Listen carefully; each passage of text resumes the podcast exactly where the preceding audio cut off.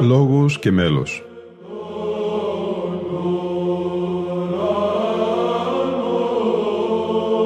Προσεγγίσεις στη μυσταγωγία της ψαλτικής τέχνης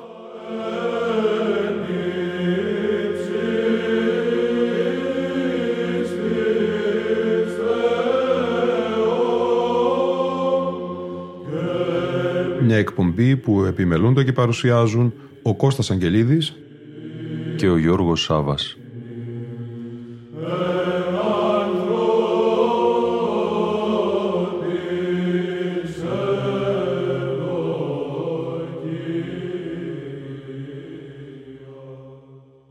Αγαπητοί φίλοι ακροατές και φίλες ακροάτριες, ένα άρθρο του μακαριστού πρωτοπρεσβυτέρου Μιχαήλ Καρδαμάκη με τίτλο «Σοφία και λόγος στο έργο του Φιοντόρ Ντοσογεύσκη» όπως αυτό είχε δημοσιευθεί στην έντυπη έκδοση του περιοδικού Πεμπτουσία πριν από αρκετά χρόνια θα μας συνοδεύσει σε μια σειρά εκπομπών.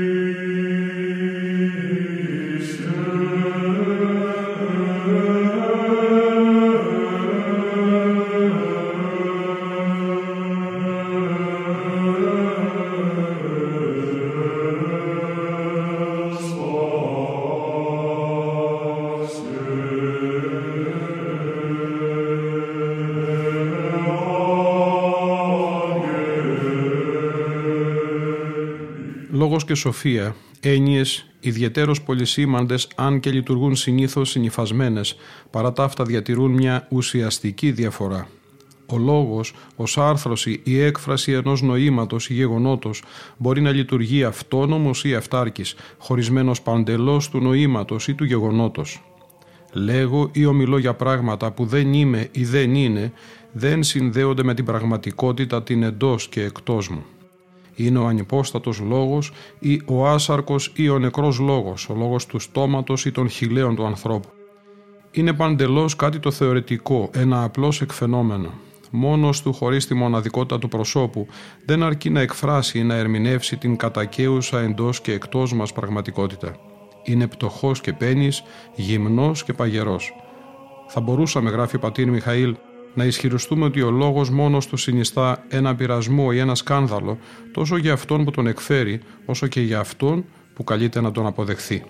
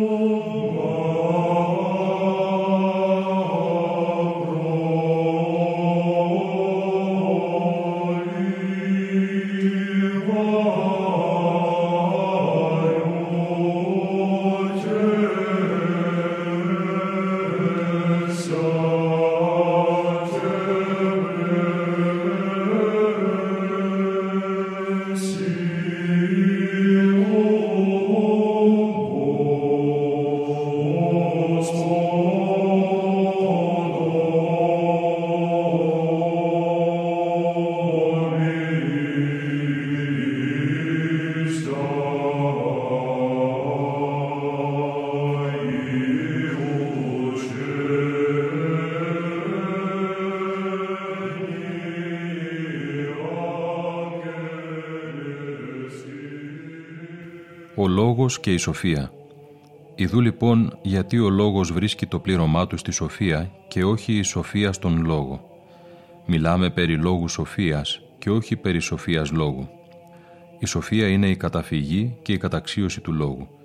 Η σοφία μπορεί να εκφράζεται ή να φανερώνεται με τον λόγο, αλλά ο λόγος χωρίς την σοφία είναι αδόκιμος ή ασύνετος, μερικός ή κλασματικός και πολλές φορές όχι μόνο ατελής, αλλά και επικίνδυνος.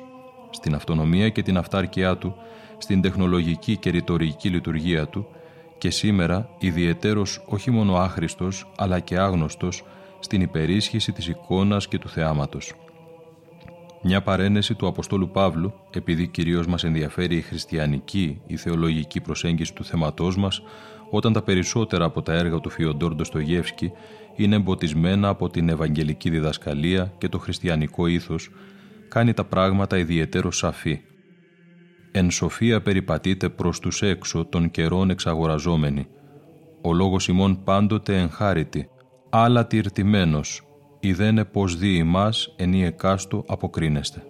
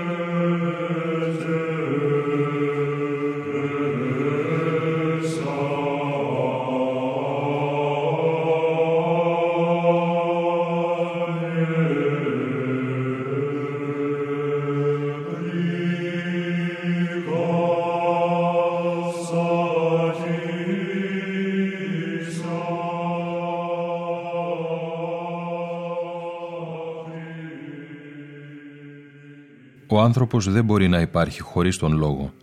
Έχουμε την αίσθηση ότι όντως υπάρχουμε όταν ασκούμε τον λόγο. Ο λόγος δεν εκφράζει μόνο τον εαυτό μας ή δεν συνιστά ένα είδος ατομικής αυτοσυνειδησίας, αλλά και θεμελιώνει την βεβαιότητα ότι υπάρχουμε σε σχέση με τους άλλους ή έχουμε τη συνείδηση της κοινωνίας εν αληθεία, της οργανικής δίψας της ζωής μας μετά τον άλλον και δια τους άλλους. Πραγματοποιούμε τον εαυτό μας και τη ζωή μας σε σχέση με το όλο ή το καθολικό. Ο λόγος δεν είναι ένα σημαντικό μέρος ή μέσο του ανθρώπου. Είναι ο όλος άνθρωπος που καλείται να είναι λογικός. Όχι βεβαίως με την έννοια να κυριαρχείται από τη λογική διάνοια, αλλά να είναι λογικός όλος ο άνθρωπος, λόγος του Θεού στη δημιουργία και λόγος της δημιουργίας στο Θεό. Εκείνο που είναι πιο βαθιά μέσα μου δεν είναι το άτομο που αποτελεί το σύνολο των ορίων μου, αλλά το όλο που είναι η πηγή του, το κέντρο από όπου αναβρίζει η δημιουργία.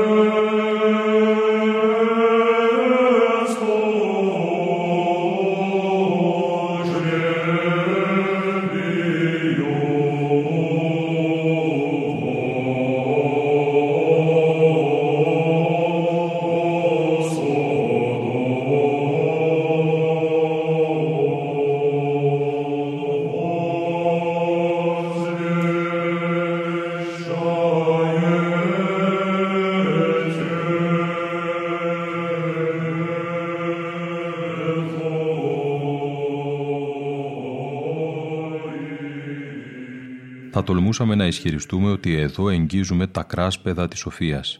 Μας αποκαλύπτεται η αρχή της αβίσου της.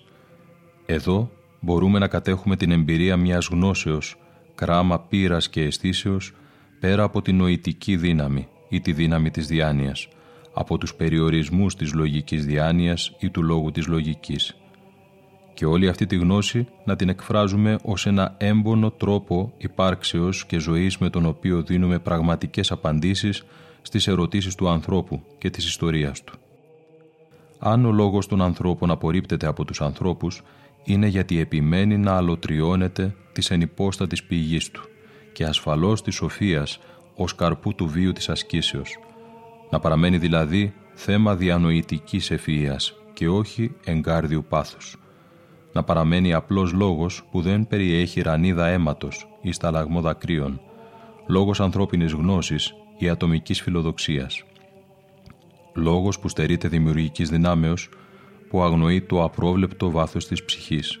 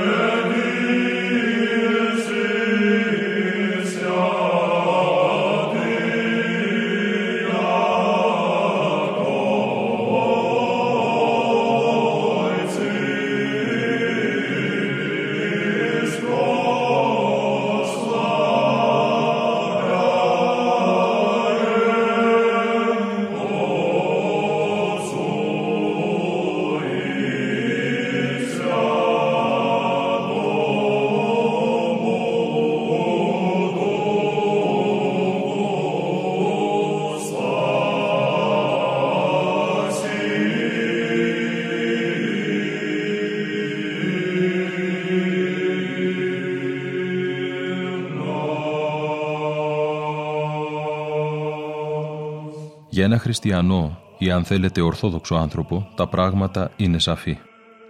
Ο λόγος της ανθρώπινης σοφίας είναι αναγκαίος λόγος θεωρητικός, παιχνίδι λέξεων, στοχασμός μετέωρος, εξέβρεση νεολογισμών, κατασκευή τεχνολογικών ενιών, ατελείωτη ιδεολειψία, φανταστική αναζήτηση.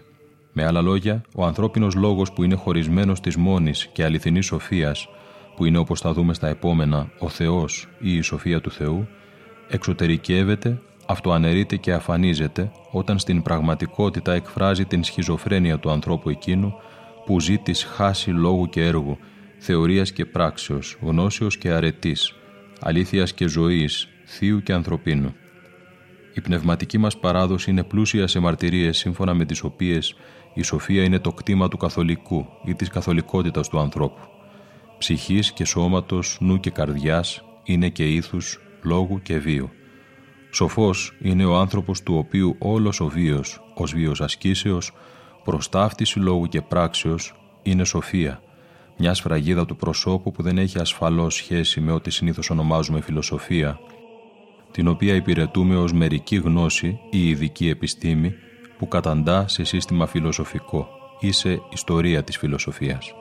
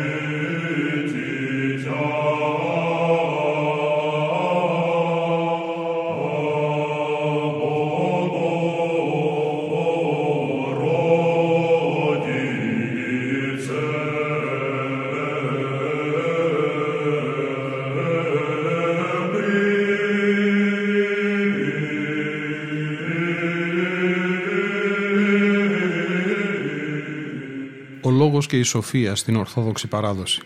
Ύστερα από όλα αυτά, γράφει ο πατήρ Μιχαήλ Καρδαμάκης, μπορούμε με απόλυτο σεβασμό να εξετάσουμε ένα ιδιαίτερο δυσχερές θέμα όπως είναι ο λόγος και η σοφία, στον Φιοντόρ Ντεστογεύσκη. Σε αυτόν τον μεγάλο προφήτη είναι βέβαιο ότι δεν συναντούμε κάποιες ειδικές θεωρητικές απόψεις ικανές να μας δώσουν την έννοια του λόγου και της σοφίας. Κανένας ορισμός του λόγου και της σοφίας δεν απαντά στα κείμενά του που να μας παρέχει μια κάποια βάση για να φτάσουμε στα νοήματά τους. Επομένως, στη σημασία αυτή των πραγμάτων του λόγου για της σοφίας οφείλουμε να την αναζητήσουμε μέσα από τη θέση της ορθόδοξης παραδόσεως της οποίας εραστής υπήρξε ο Φιοντόρ Ντοστογεύσκη. Ο λόγος και η σοφία είναι αποσπασματικές έννοιες μιας αποσυνθεμένης πνευματικότητας προκειμένου μάλιστα περί της σοφίας από την οποία αντλεί την αυθεντικότητα ο λόγος. Είναι ο όριμος καρπός μιας καθολικής ερωτικής σχέσεως τον οποίο επιμελείται η ασκητική ζωή, η μητέρα του αγιασμού. Η σοφία ως η άποψη του καθολικού όπως και ο λόγος δεν είναι θέμα μαθήσεως ή διδασκαλίας αλλά ασκήσεως και έρωτος, φανέρωση του τρόπου υπάρξεως και ζωής του σωθέντος και αγιαστέντος ανθρώπου.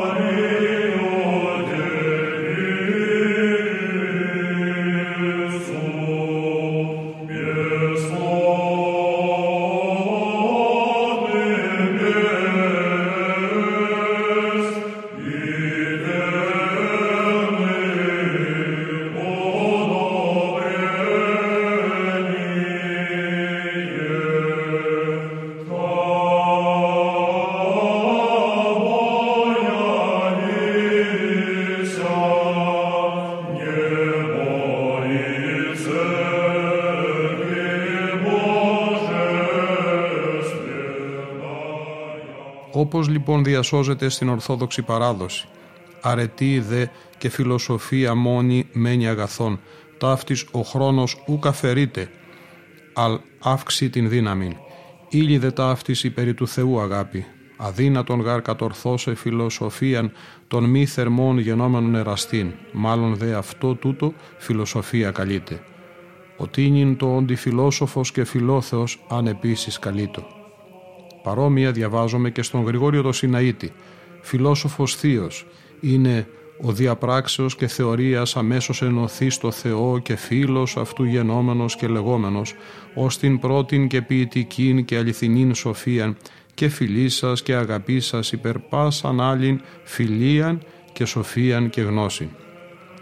Ιδιαίτερα αποκαλυπτικός είναι ο Άγιος Ισαάκος Σύρος, όταν γράφει ότι και οι Άγιοι ελυπήσεις προς την τελειότητα της σοφίας της γαροδηπορίας της σοφίας ουκ στη πέρας, έως δε τούτου υψούτε, έως σου ανενώσει το Θεό τον ακολουθούντα αυτήν και τούτο σημείων αυτής, ότι απέραντος εστί η κατανόησης αυτής, ότι η σοφία αυτός εστίν ο Θεός.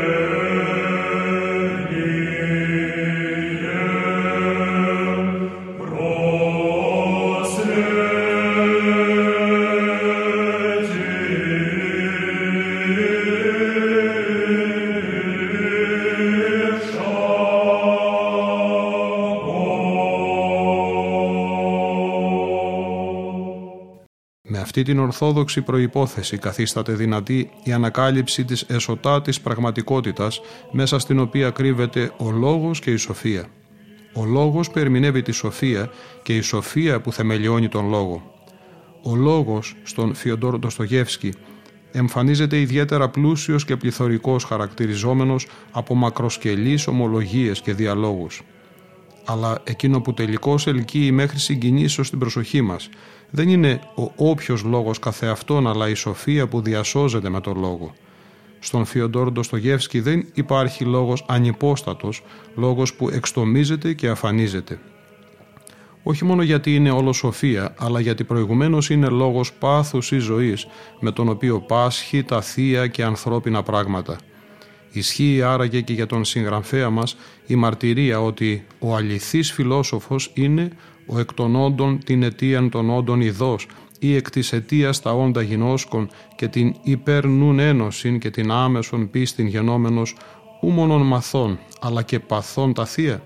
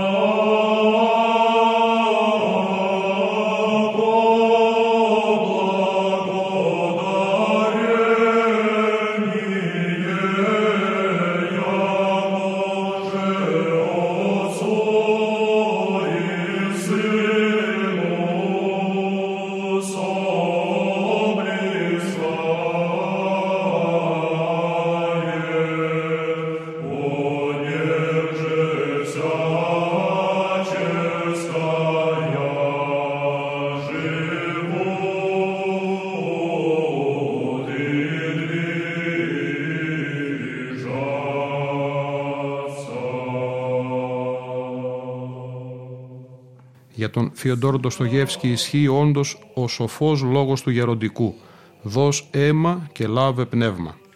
Αυτά που περιέχονται στα κείμενά του, ιδιαίτερα στα νεότερα, δεν είναι κάποιες αντικειμενικές απόψεις, αλλά θαυμαστές αποκαλύψεις μέσα από τις οποίες αναδεικνύεται η προσωπική οδύνη του λόγου και της σοφίας του, η σταύρωση και η συσταύρωσή του με τους πάντες και τα πάντα.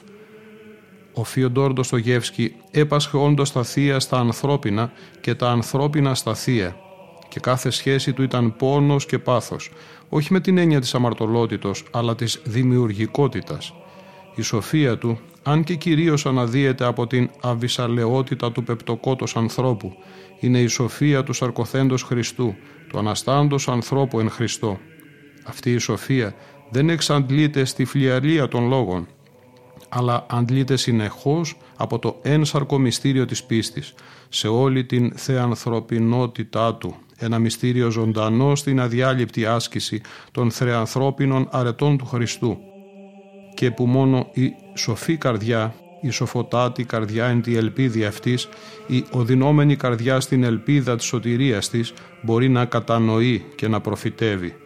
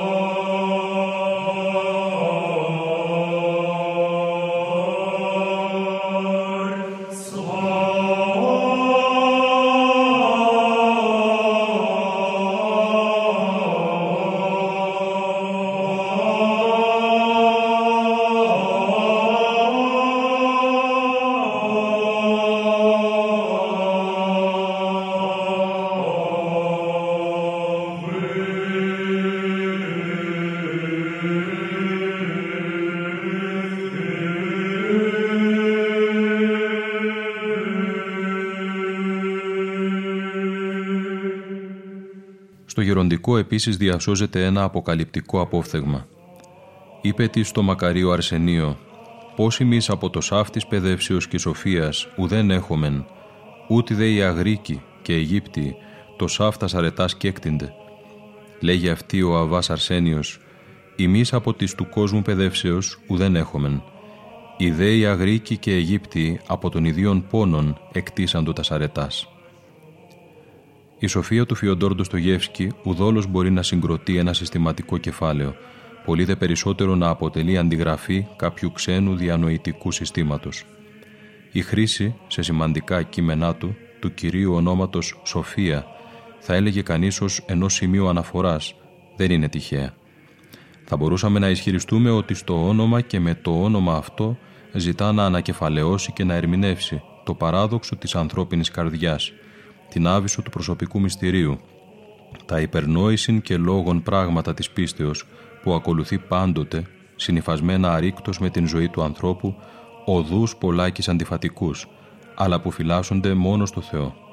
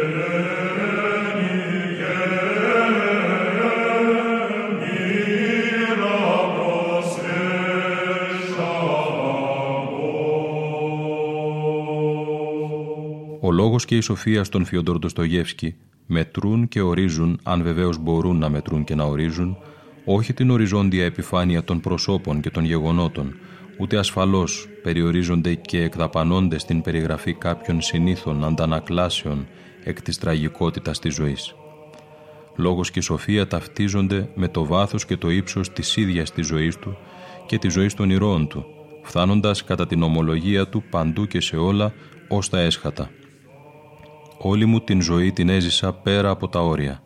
Για τους μελετητές του, ο βίος και η πολιτεία του πρόδιδαν άνθρωποι εκτός ορίων και δεδομένων ηθών.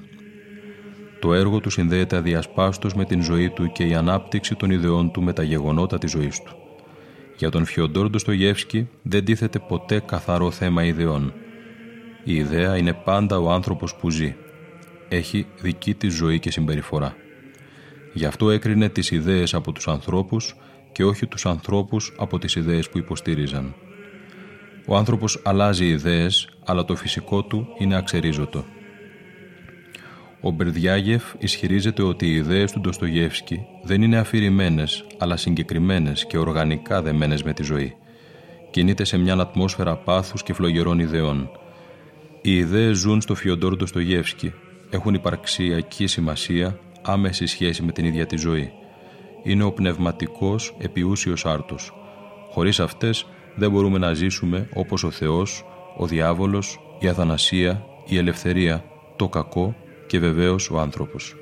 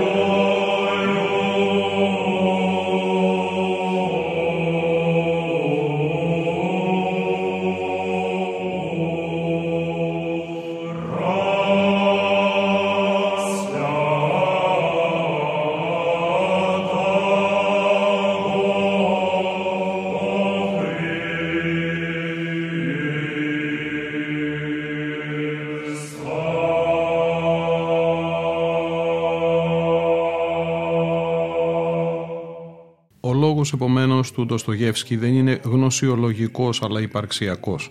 Δεν αντλεί από το χώρο της διανοητικής γνώσεως αλλά από την πηγή της υπαρξιακής εμπειρίας. Για τούτο και δεν μπορεί η απλή γλώσσα να αποδώσει όλη την εσωτερική εμπειρία. Υπάρχει ένα τείχος που ορθώνεται ανάμεσα στο βαθιά βιωμένο και το ανέκφραστο από τη γλώσσα και αυτό προσπαθεί να θράψει και ο Ντοστογεύσκη μεταδίδοντας έτσι την πνευματική του περιπέτεια. Τα κύρια θέματά του περιστρέφονται γύρω από την μπερξονική διερώτηση. Την βεβαιότητα που αποκτάμε από μια εμπειρία, πώς να τη μεταδώσουμε με τον λόγο. Είναι μια πεποίθηση μυστικής υφής που ως φλόγα δεν σταμάτησε ποτέ να φωτίζει εσωτερικά και να ζωντανεύει το έργο του. Μια βασική ιδέα του είναι ότι οι σκέψεις όντας δέσμιες της εσωτερικής εμπειρίας, δεν φυλακίζονται ποτέ μέσα στο πλαίσιο της γλώσσας, ούτε και είναι εύκολο να τις μεταδίδουμε με ολοήμερους τόμους στους άλλους. Ο Ντοστογεύσκη ομολογεί ότι η γλώσσα μου δεν ανταποκρίνεται στις σκέψεις μου και ότι η ανθρώπινη γλώσσα υστερεί σε λέξεις. Η σκέψη μας όσο καλή και αν είναι, όταν βρίσκεται μέσα μας είναι πάντοτε πιο βαθιά. Δεν υποφέρεις μερικές φορές από ότι οι σκέψεις σου δεν διπλώνονται στην ανέμη των λόγων σου. Η ψυχή έχει κρυμμένα στα κατάβαθά της περισσότερα από ότι οι λέξεις, τα χρώματα και οι ήχοι μπορούν να εκφράσουν.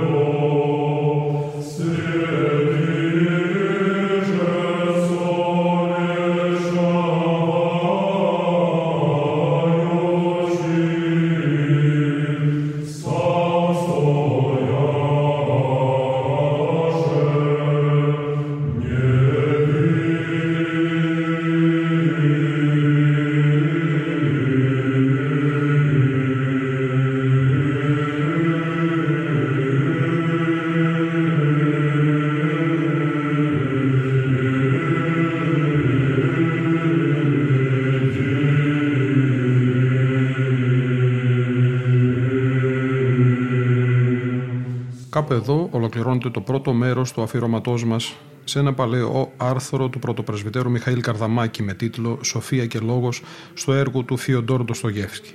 Ακούστηκε η ρωσική χοροδία παλαιοπίστων Παράκλητος. Ήταν η εκπομπή Λόγος και Μέλος που επιμερούνται και παρουσιάζουν ο Κώστας Αγγελίδης και ο Γιώργος Σάβας. Στον ήχο ήταν και σήμερα μαζί μας η Λίνα Φονταρά.